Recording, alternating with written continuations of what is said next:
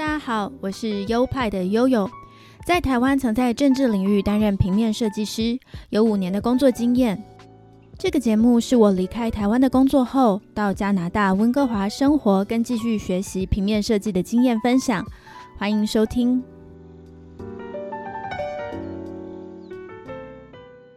嗨，大家好，欢迎来到优派 Podcast EP 八十六，我是优派的悠悠。Hello，大家好，欢迎来到呃 EP 八十六的优派 Podcast，我是 Leo。现在台湾的大家应该是开工了吧？已经过了春节连假了，不知道大家有没有玩好、吃好、睡好呢？面对新的一个农历年啊，兔年，我们优派呢，呃，没有什么更新，但是 今天我们这一集要为大家带来这个一个月一次的《环球时报》。还记得我们上一次抽出来的是哪一个国家吗？不要说大家了，我我都差不多 我忘了。OK，那那给点提示吧。这个国家呢，跟台湾的关系是蛮友好的，然后呢，是一个很浪漫的地方。可能说到“浪漫”两个字，大家就会马上联想到这个国家。那我大概有印象是哪里了，而且在麦当劳的话，也是有很多他们这个国家的食物哦。可是麦当劳的食物明明就是北美的食物啊。嗯，它但是它的名字有它的那个国家开作为开头嘛。嗯，所以我想，呃，各位观众朋友应该已经猜到了吧？我们这周的《环球时报》主题就是法国。哎，你怎么没？你怎么没有讲法国？你不是中国人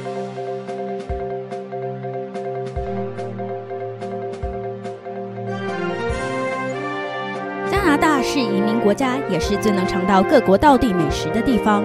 让《环球时报》带您用美食体验各国文化。环球时报。法国全名是法兰西共和国，位置处在西欧，首都为欧洲大陆最大的文化与金融中心巴黎。我想这个台湾的听众应该很熟悉。法国的地形超级好的，因为它的地形是一个偏正六角形的形状，很辽阔方正。那它的土地面积是西欧和欧盟最大的国家。它又拥有地中海及大西洋海岸线，是一个天然条件非常好的国家。它的气候也是非常的宜人。在政治上，他们实施半总统制，全民选总统。现在的总统就是马克宏，然后呢，再由总统任命总理、内阁来共同执政。法国的官方语言是法语，法语也是加拿大官方的语言之一，尤其是加拿大东部的魁北克省都是讲法语的。而魁北克省呢，也有很多法国人移居。魁北克省因为文化跟语言都跟加拿大其他地方其实差异蛮大的，所以他们就一直想要脱离加拿大独立。加拿大政府也相当大气啊，也让他们举办独立的公投，但是投票没有通过。投票一没有通过，就必须再等几年后才能再重新举办。我相信几年后应该还是会有人再发起这样的投票。这一点我就觉得哇，很羡慕魁北克这个地方，因为整个加拿大政府非常的大气，就是如果你不想要待，那我们也不强留，所以才举办这样的公投。土地都连在一起，但是加拿大政府还是愿意让他们这样公民来自己决定。那相较之下，我就觉得啊，台湾人真的好辛苦哦，有很多很多的民众其实是觉得台湾自己是一个国家，或者是自己是想要独立的，但是。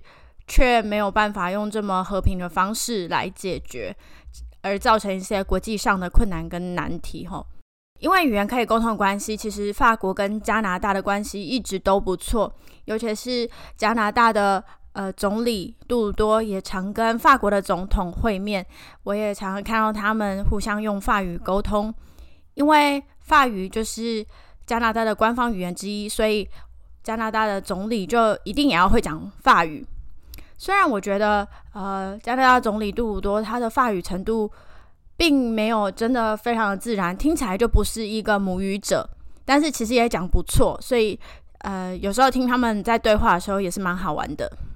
那回到法国身上，法国的饮食上他们有什么特色呢？我为了查这个，就在维基百科上查了一下。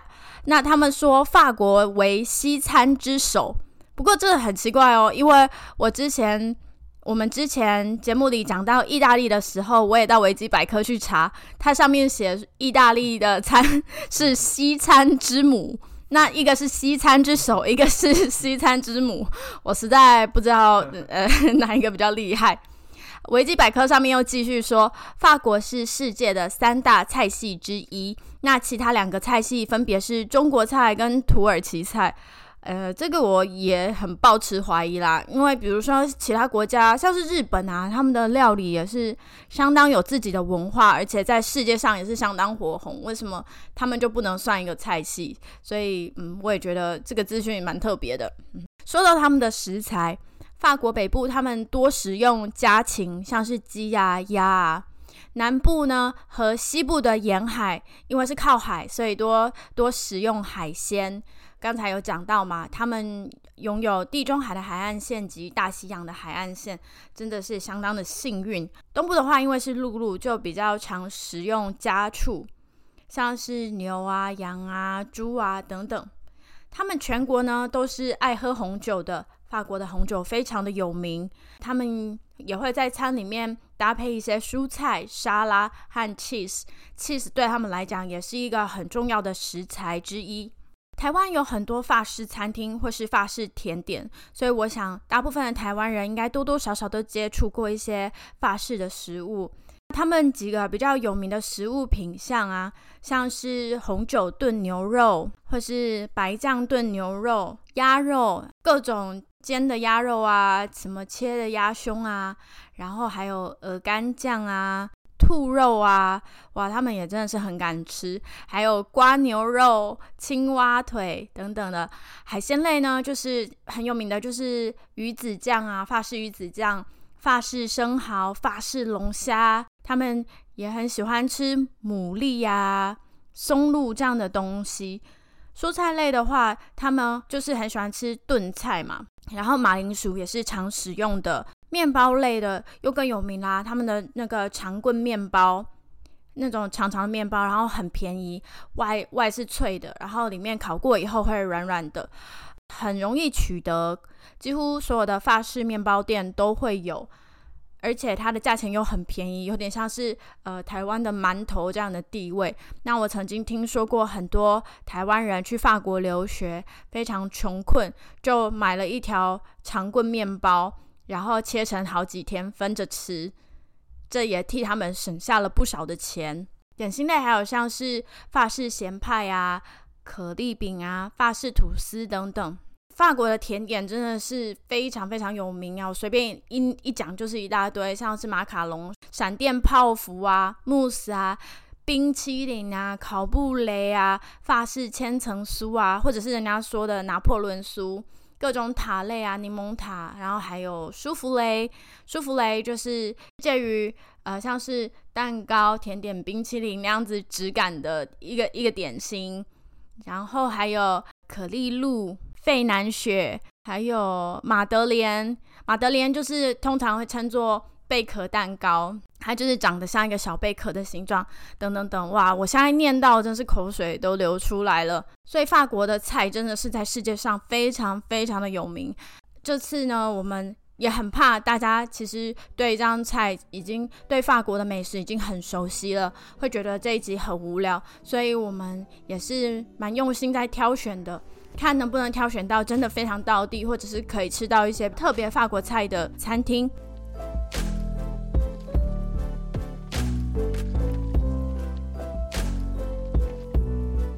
们去的这个法国餐厅叫做 Le Faux Bourgeois。等一下，我查一下。你不需要啊，它的全名叫做 Le Faux Bourgeois。它的翻译名称呢，就是假布尔乔亚。假就是真假的假嘛，布尔乔亚就是一种算是比较上层社会，然后呃小有钱的一个阶级，就是过着一个。呃，吃好穿好的阶级，那个那个阶级名称呢，叫做布尔乔亚。这间店叫做贾布尔乔亚，我觉得是一个很可爱的名字。就像我们有时候会说台湾的一些假文青啊，或是假上流啊，那这间店叫做贾布尔乔亚，我觉得是有点有点法国的那种幽默感。他在呃网络上的评价是不错哦，因为在 Google 上有四点六颗星的评分。那如果查温哥华的法式餐厅，也通常会出现这间贾布尔乔亚 这间店。它也是获奖蛮多的，在二零二一年，它获得温哥华 Best Bistro 这个奖的第一名。二零二二年得到温哥华最佳法式餐厅第一名。这间餐厅其实就是小小的坐落在街上，附近也有几家其他的餐厅。整间餐厅呢，它其实小小的，然后欧式的感觉，门是那种木质的，一进去也觉得里面并不宽敞，但是挤满了人。灯光是偏浪漫，然后昏暗的。我发觉欧式的餐厅很容易，它的灯光都是昏暗的。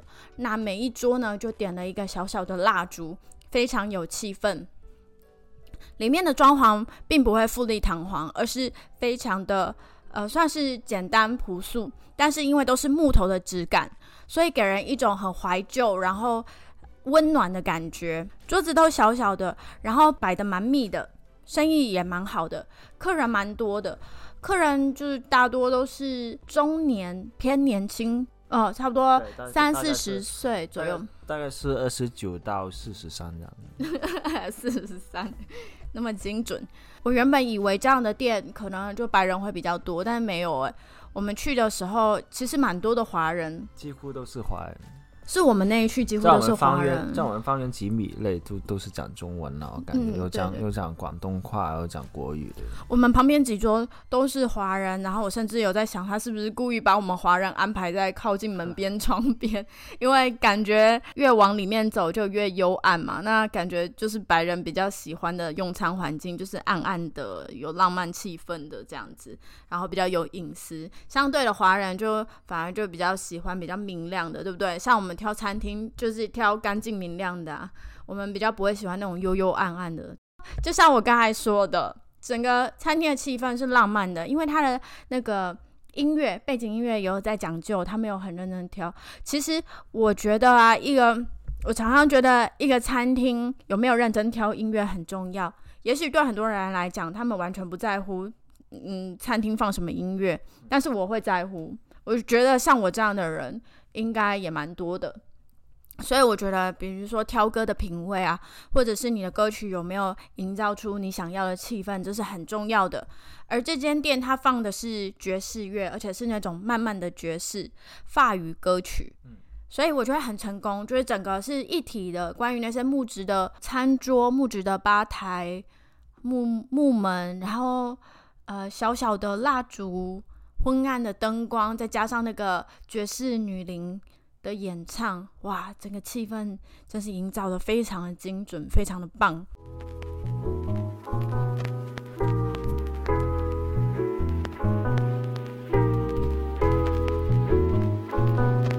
在我们点的餐上桌之前，他就是会给我们一篮奶油面包，那个面包就是很欧系的那种面包嘛，外面是硬硬的。硬皮的，然后里面是松松软软的，然后附了一个小小的奶油盒，让我们可以沾。我在想，应该就是这就是应该每一桌都有的一个开胃菜吧。我觉得他好像没有把面包烤热，这是我觉得比较失望的地方。因为那样的面包，我觉得烤热会很好吃。那他可能为了要应付就是大量的客人，每每一个人一来就有东西可以吃，他可能就先。先切好放在那边，所以我就觉得呃不是热的，这点有点失望。那我跟丽友都分别点了一个盘餐，盘餐里就是有主食、有菜啊，有淀粉类这样子一盘搞定所有的营养。而丽友点的呢叫做这个对这个至少让我来尝试一下是吧 c a b r o d 好像跟那个 Google 的翻译相似是吗？没有，好像差很多。听一下，Gabio，叫做 Gabio。其实我高中的时，我高中跟大学的时候都学过法语，但是这个词真的太难了，我真的是看了也不会念。其实法语它是一个相对好念的语言，因为它从它 A 就是发 R，B 就是发 B，就是它的发音非常的。呃，固定很少有那种，呃，跟英文一样有那种变体的，比如说 C 有时候念可，有时候念死不一样。那法语通常都是非常的非常的一致，所以就算我不会的字，我看那个字也大概知道怎么念。但是今天这个六点的 Gabio 太 夸张了真的太难念了。好，那这个 Gabio 是什么呢？这呃这个 gabio 呢，其实它是一个鳕鱼啦。哦，这个真的很好笑，在 menu 上他就直接写鳕鱼，他完全就是不给你任何的修饰，也不会什么香煎鳕鱼或者是什么酥脆鳕鱼或者是什么呃深海鳕鱼，没有，他就是写 gabio，就是鳕鱼的意思。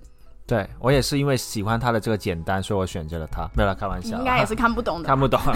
对啊、首先这个鳕鱼的话，因为我个个人其实蛮喜欢鳕鱼的那种口感的，嗯我觉得简简单单。然后一般的话，鳕鱼都是比较吃上去那个肉的那个质地比较好，对，绵密，对不对？绵密比较香，然后也没有骨头，也不会说担心有骨头会吃到呃嘴这样子啊、然后这这个那个卡比尔的话呢，这鱼的话，它其实没有很大块啦，就我们大概两个人可能就很快就吃完它的鱼，然后它里面还有加一些蘑菇啊。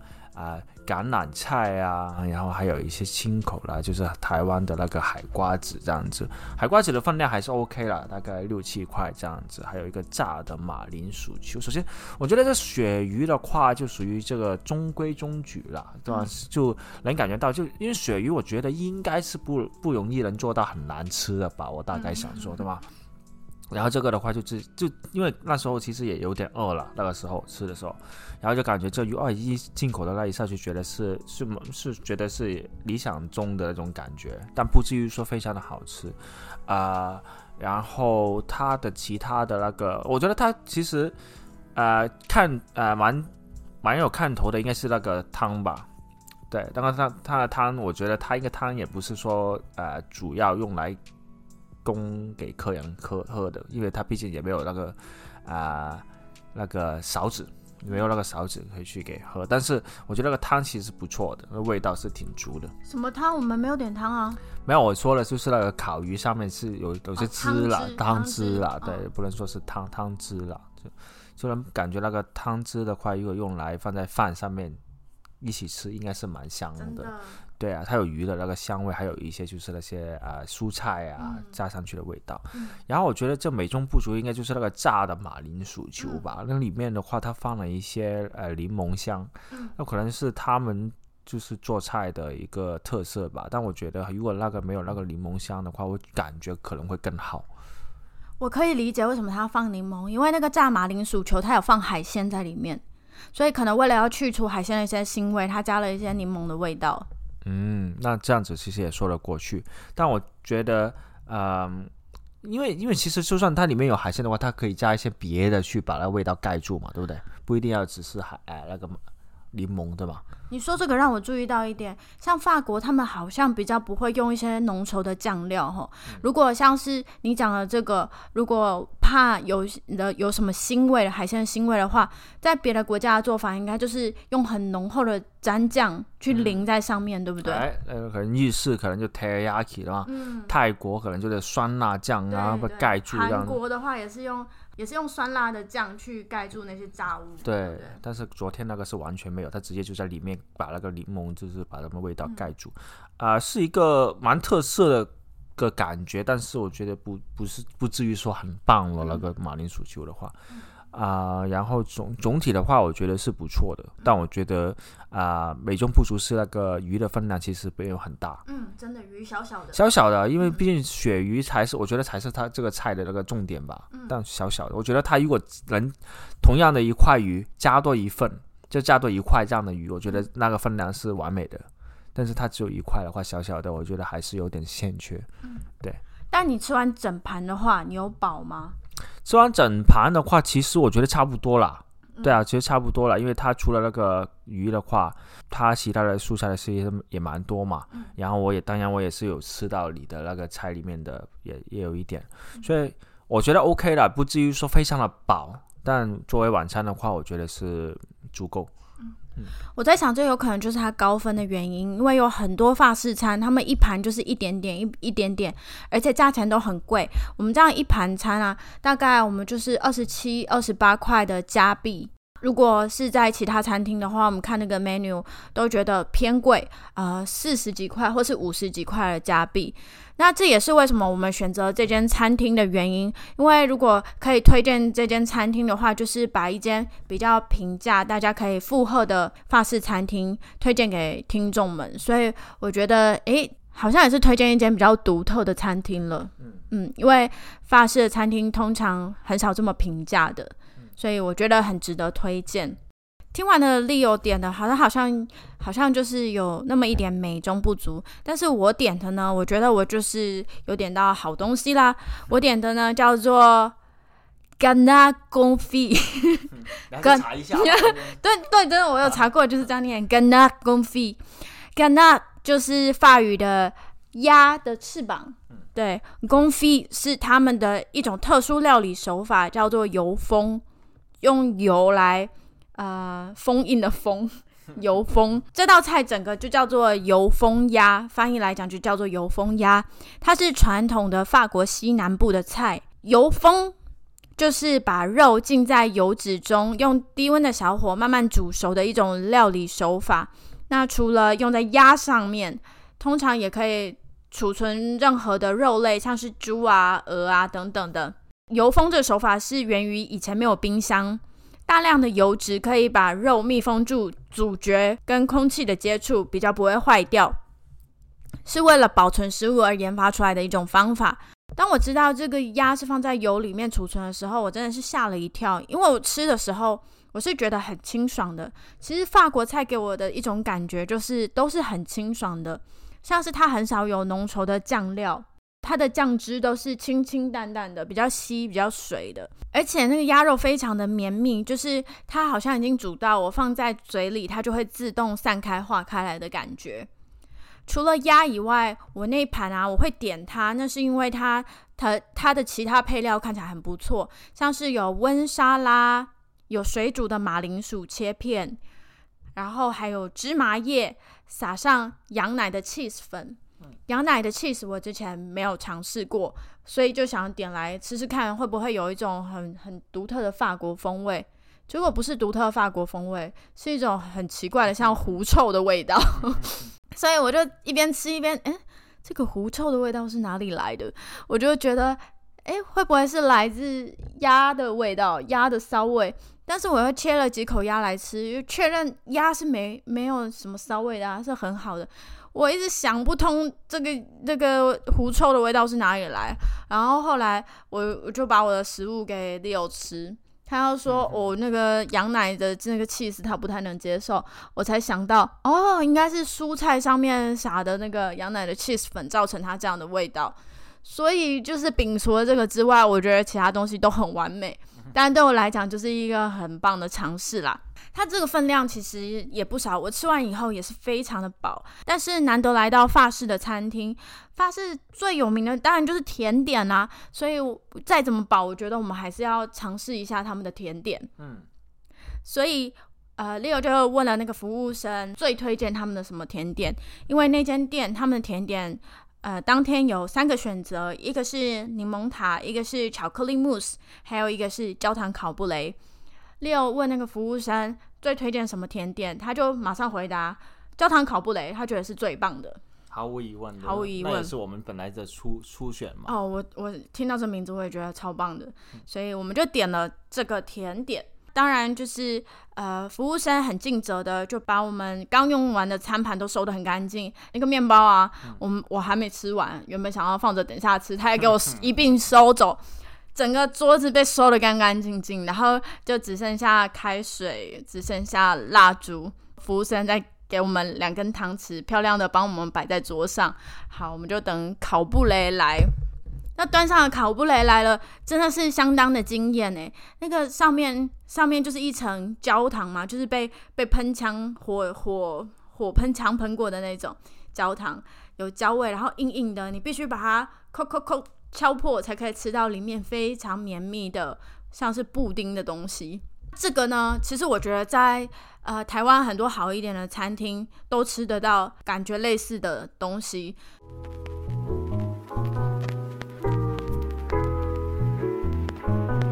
在这个我们用餐的这个过程呢，有一个小小的插曲。我刚才说呢，就是经由服务生的安排，我们座位四周坐的都是华人。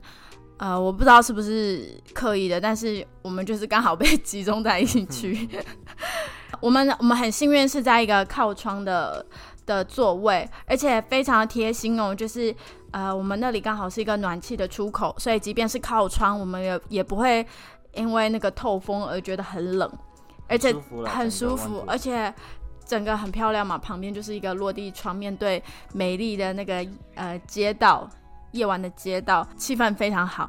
那我们旁边呢，也有一桌，也是一男一女，然后也是华人，然后也是跟我们是平行的，男的就坐在我那边，女的就女生就坐在就在就在我旁边。对，其实一开始并没有太注意到他，直到他们上到第一道菜，我想说，哎，他们也跟他那个男的也跟 Leo 点一模一样的菜，好有趣哦。然后后来我跟 Leo 就继续吃吃吃，Leo 就小声跟我说：“哎，旁边那桌好像跟我们平行哎，你看男的跟我点一样的菜，女的跟你点一样的菜。”我就想说：“哇，怎么这么巧啊？到底是他偷学我们，还是怎样？会不会是因为来到这里，然后不知道要点什么，就偷偷听我们点什么？”而且他们菜是比我们晚来哦，或者说他们偷偷的跟那个服务员说他们点什么，我们点什么。可能是因为我们好像每次菜一来，我就会吃，然后吃了我就会发出赞叹，因为那时候真的很饿，我就会说哇，太好吃了吧，这样子搞得他们想要学我们，好吧，那这就算了，我觉得可能就是一个巧合吧。然后直到我跟 Leo 都已经吃完吃完甜点，准备要走的时候。我看到了一个熟悉的场景，就是隔壁那一桌的桌子也都被收空了，剩下水，剩下蜡烛，然后服务生递上两根漂亮的条根 摆在桌子上，然后我就暗示 Leo 说：“我们等一下，先等一下。” 因为我想看他们最后点的是不是甜点，而且跟我们是一模一样的东西。然后 Leo 看到我眼神，他好像瞬间明白了什么，于是我们动作就越来越缓慢，越来越缓慢，慢慢的、慢慢的移动，直到那个服务生端了一个跟我们一模一样的烤布雷，然后端上他的桌子。我们真的是在那边忍笑，然后赶快冲出去大笑。就想说那一周到底在干嘛？为什么都好像一直在学我们？还是不知道是巧合还是怎样？但是我真的觉得有这么巧的事吗？太夸张了！我觉得他就是在偷听我们点什么。再再再细心极恐的，就是他们有可能就是优派的那个听众，然后对吧？知道我们最近会吃法国菜，然后法国菜无非就是那几家嘛，对吧？然后刚好选中了这一家，知道我们准备要 podcast 的，然后选中了这一家，然后喂。这个声音难道是传说中的悠悠与 Leo 吗？对，跟着他们准没错。然后就跟服务生说，copy the food，是吧？然后就就说变成我们吃什么，他们也吃什么。我觉得真的是有点毛骨悚然啊，细思极恐。对，希望将来不会再遇到。搞不好他们是我们听众，你刚才说的。对。下次可以来跟我打招呼哦，也可以来跟我要签名，在这里跟他们喊话。好的，那这就是今天我们所要讲的我们的法国餐厅的体验啦。接下来呢，又轮到我跟 Leo 最兴奋的时刻，最兴奋的时刻就是我们来抽出下一次的主题，让观众听听这个熟悉的纸袋的声音。纸袋里面有几十张签，那每一张签呢都写着一个国家的名字。接下来我们会，我跟 Leo 会各抽一支签，并且剪刀石头布，赢的人我们就会打开他手上的签，那便是我们呃下一期《环球时报》的主题。好，我们现在请 Leo 来抽一支签。猜具体是哪个国家是很难的，但我猜是三个字的国家。那我猜是，那我猜我抽到的是欧洲国家。我也抽一支签，好像我们两个手中各有一支签，都没有打开哦。所以我们现在要进行剪刀石头布猜拳啦！剪刀就一盘是吗？对，OK。剪刀石头布，布。不来再来一次，剪刀刀石头布，剪刀石头布。哎呀，好我赢了输了。我出的是拳头，柳出的是剪刀，所以我赢了。我必须打开我手上这只应该又是比较传统的，对吧？是会很无聊的吗？呃，有可能，很有你可能。你说三个字我的是三个字的，你的我不好说了，你的、哦你的应该是两个字吧？，OK，好，我现在打开它。伊伊拉克，伊拉克，伊拉克不就跟之前那个有点相似，对不对？我不知道哎、我完全没有头绪，伊拉克是吃什么东西？伊拉克是不是会跟伊朗啊那些就是吃那些牛肉啊那种，主题就是伊拉克，我们要吃伊拉克餐。也蛮我我蛮真的觉得伊拉克应该是吃羊吧，还是羊奶，还是有可能，有可能。嗯伊拉克肉类应该那伊克拉伊伊拉克给我的感觉就是还是我们吃伊克拉伊克拉，伊克拉是什么？钻石？哦，钻石是女人最好的朋友。来看一下 Leo 手上的是，巴基斯坦。其实差不多，都是差不多类型的。等一下，伊拉克是跟巴勒斯坦近吧？巴基斯坦是不是印度那边？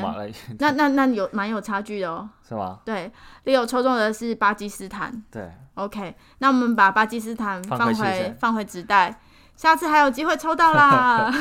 蛮有意思的。伊拉克其实老实讲，好的，那请大家敬请期待我们下次的环球时报，我们要吃伊拉克美食喽。OK，好的，那今天的节目为大家进行到这边，希望你们会喜欢。喜欢的话，也欢迎你们分享给你们的亲朋好友们。这个节目有官方的 IG，IG 账号是优派底线 Studio，拼法是 Y O P I E 底线 S T U D I O。